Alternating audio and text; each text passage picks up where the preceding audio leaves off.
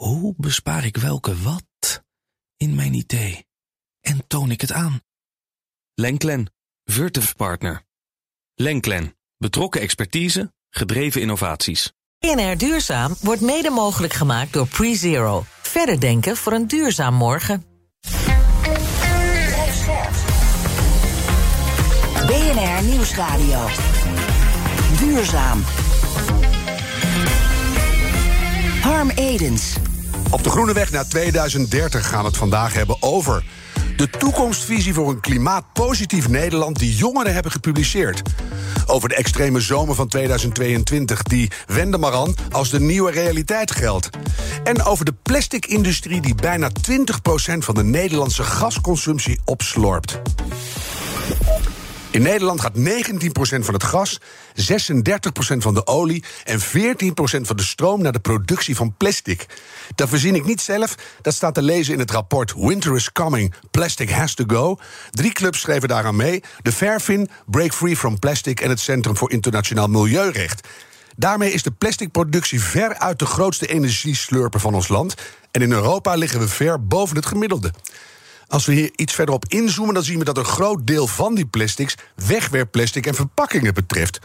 En dat is eigenlijk weer heel goed nieuws. Laten we die plasticberg verkleinen en tegelijk heel veel energie besparen. Ah, soms is het leven zo simpel. Nu gewoon alleen nog even doen. Ik ben Harm Edens, dit is BNR Duurzaam. En ons groene geweten is deze keer Yvette Watson van de To Be Collective. En jij wilt met een behoorlijk groot onderwerp beginnen, Yvette. Namelijk uh, een toekomstvisie voor een klimaatpositief Nederland... die afgelopen week is gelanceerd. Ja, dat klopt inderdaad. We gaan het natuurlijk vandaag hebben over een hele lelijke waarheid die snel op ons afkomt. Dus eigenlijk is het niet mooier om dan nu gelijk ook even aandacht te geven aan een heel hoopvol initiatief. Namelijk de jonge klimaatagenda. En met deze toekomstvisie laten 1 miljoen jongeren, verenigd in de jonge klimaatbeweging, ons zien hoe we ons land samen zouden willen bouwen. Hoe dat eruit moet zien. Een visie, wat mij betreft, waar nog menig politici niet aan kunnen tippen. Mm een visie die ons uh, door de energie, klimaat en biodiversiteitscrisis heen loost. Om een voorbeeld te geven, in 2040 willen we een natuurinclusieve samenleving hebben. We eten plantaardig voedsel en alles wordt hergebruikt. De stad geeft energie en is autovrij. Nou, heerlijk om dat te lezen. Uh, en een mooi nieuw woord wat ik geleerd heb. Iedereen wordt klimaatgeletterd opgegroeid. Oh, klimaatgeletterd? Nog, nog, niet eerder van gehoord. Nee, dat, hoe gaan we dat doen? Ja, uh, in ieder geval door iedereen natuurlijk te trainen op te leiden. En uh, ja, speciaal denk ik ook extra aandacht voor hoe kan iedereen bijdragen aan de transitie die we door moeten maken. En niet alleen door zelf misschien minder te doen, maar ook hoe kun je als vliegwiel dienen uh, ja. om anderen te beïnvloeden. Hoe kan je eigenlijk de, de kracht nog groter maken dan alleen bij jezelf? En van jongs af aan uh, zien hoe je deel uitmaakt van dat geheel, van die samenleving. En, en met elkaar die nieuwe wereld maken. Yes, oh, yes. Laten we dat eindelijk eens begrijpen. Jij blijft de hele uitzending aan tafel. En ik zou zeggen, bemoei je ermee. BNR Duurzaam.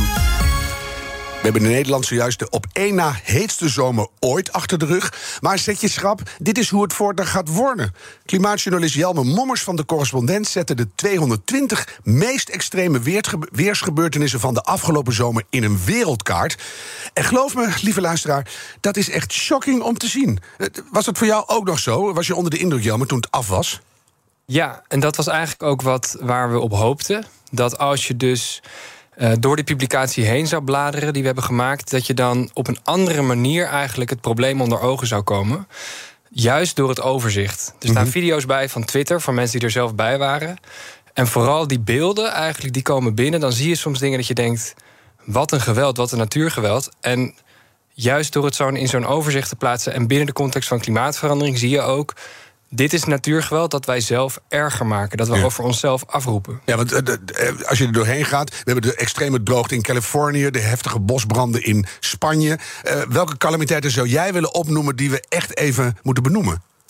Ja, het, het, hangt er een beetje vanaf vanuit welke invalshoek je er naar wil kijken. Je kunt kijken naar de ecologische schade. Dan zie je bijvoorbeeld drooggevallen rivieren waar heel veel vissen sterven. Je kunt kijken naar extreme hitte, waardoor bijvoorbeeld vogels in India letterlijk uit de lucht vielen. Ja. Of zich in Andalusië uh, uit hun nesten wierpen. Omdat ik, ik had ook heet opgeschreven India, want daar is het altijd al warm. Ja. Het was nu zo krankzinnig warm. En ik zag niet zozeer die droge rivieren, maar wel die mensen die onder viaducten gingen staan. Ja. Omdat ze gewoon helemaal kapot gingen in die warmte. Letterlijk, en dat zeiden ze ook. Hè. Ons hoofd ontploft aan het eind van de dag. We, we, we houden dit niet vol. En um, dat zijn allemaal van die extremen die op zich ook voorspeld zijn door de klimaatwetenschap al heel lang. Mhm. Maar ze komen nu harder en sneller op ons af dan, dan we hadden verwacht. En wa- waren ze echt heftiger dan anders het afgelopen jaar?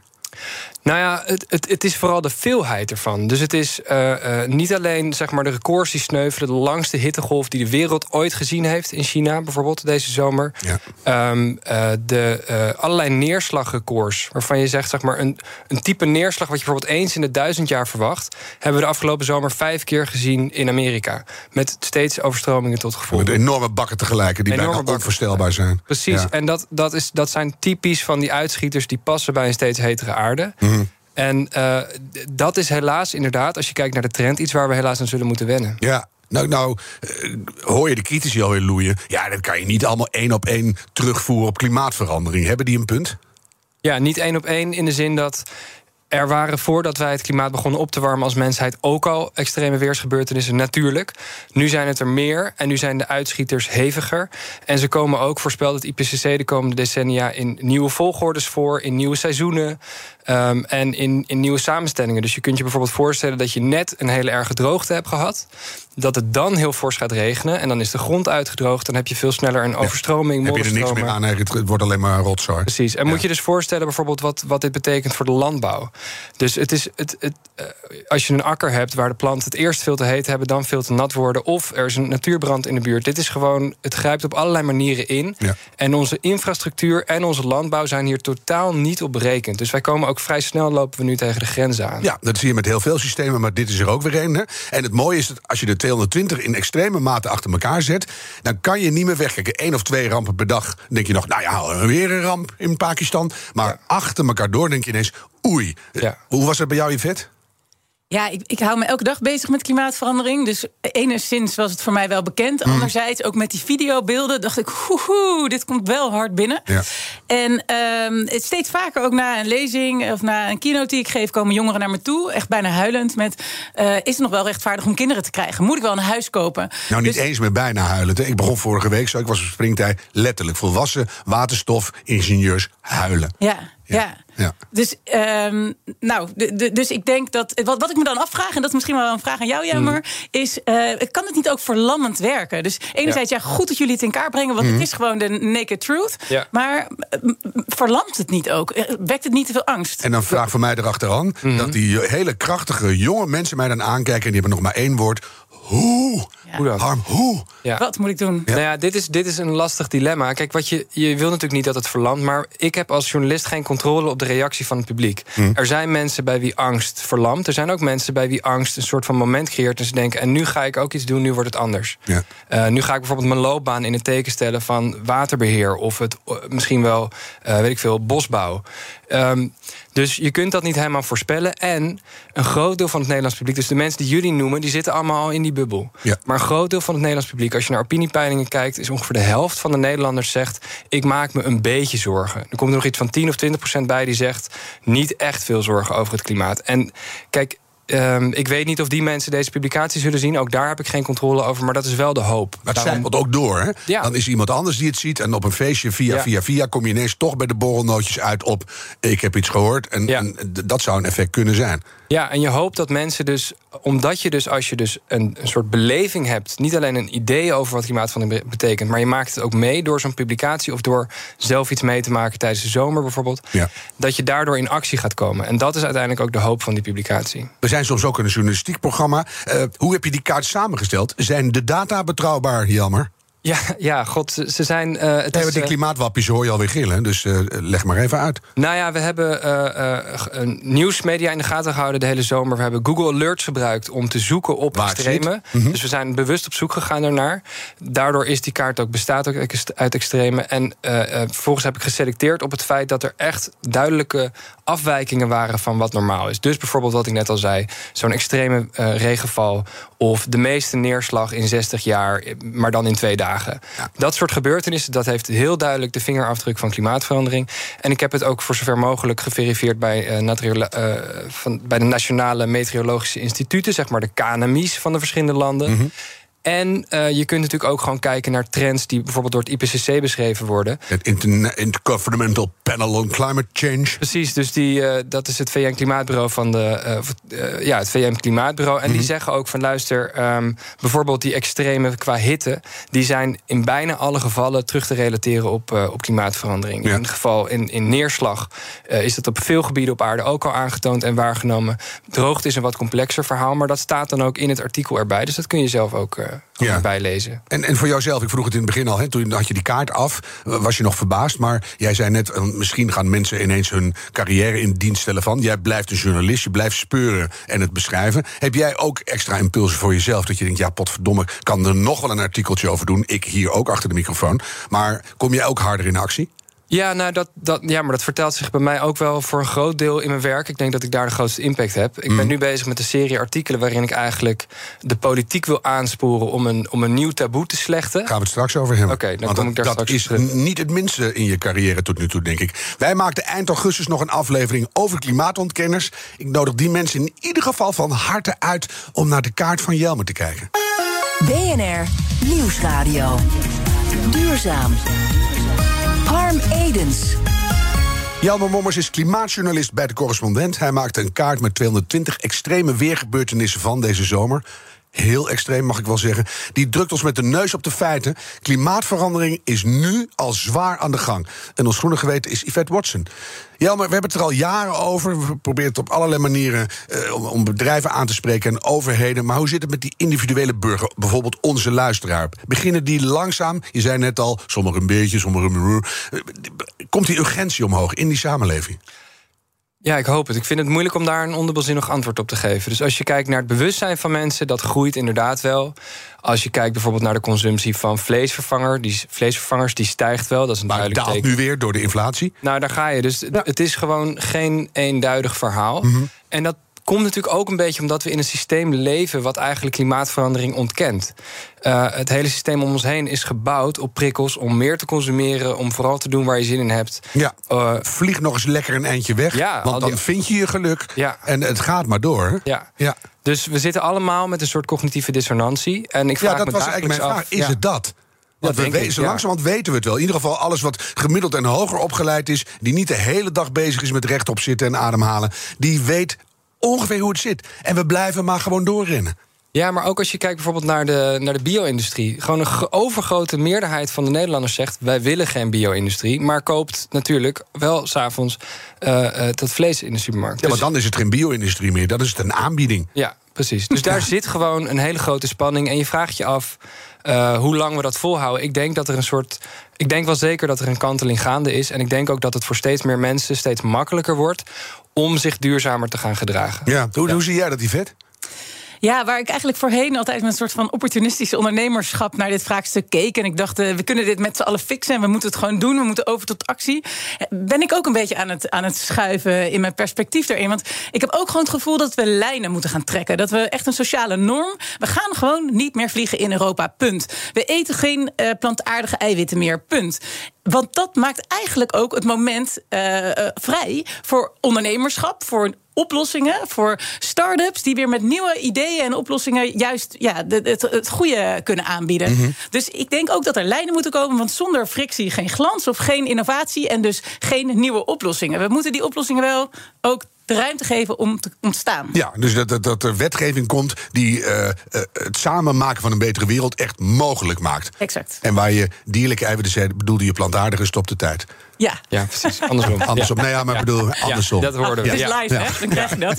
Ja, vind ik zo mooi. Je zit er helemaal in. En dan, uh, maar uh, ik las met jou een aantal interviews. Uh, ja, maar jij zegt doemdenken helpt niet. We moeten positief blijven. Laten we dat eerst eens doen. Waar haal jij elke dag de kracht vandaan om weer op te staan en te denken: ik ga er weer een rondje tegenaan? Nou, wat ik net zei, ik denk dat er heel veel ontwikkelingen zijn die de goede kant op gaan en dat we die samen kunnen versterken. Als je bijvoorbeeld kijkt, en dat, dat zal vaak aan de orde komen hier, maar duurzame energie, uh, naar de prijsdalingen. Uh, ja, maar de subsidies op fossiele energie is afgelopen jaar verdubbeld in 52 landen tot 697 ja. miljard. Ja, dat is bizar. Dat Ja. komt natuurlijk waarschijnlijk, dat hing er samen met, met COVID. Dus het gaat allebei. Je kunt ontwikkelingen beide kanten op zien. En het is een beetje aan ieder individu om die te wegen en te zeggen. Nou, netto denk ik dat het die kant op gaat. Ik denk zelf netto dat de positieve ontwikkelingen het deze eeuw kunnen winnen.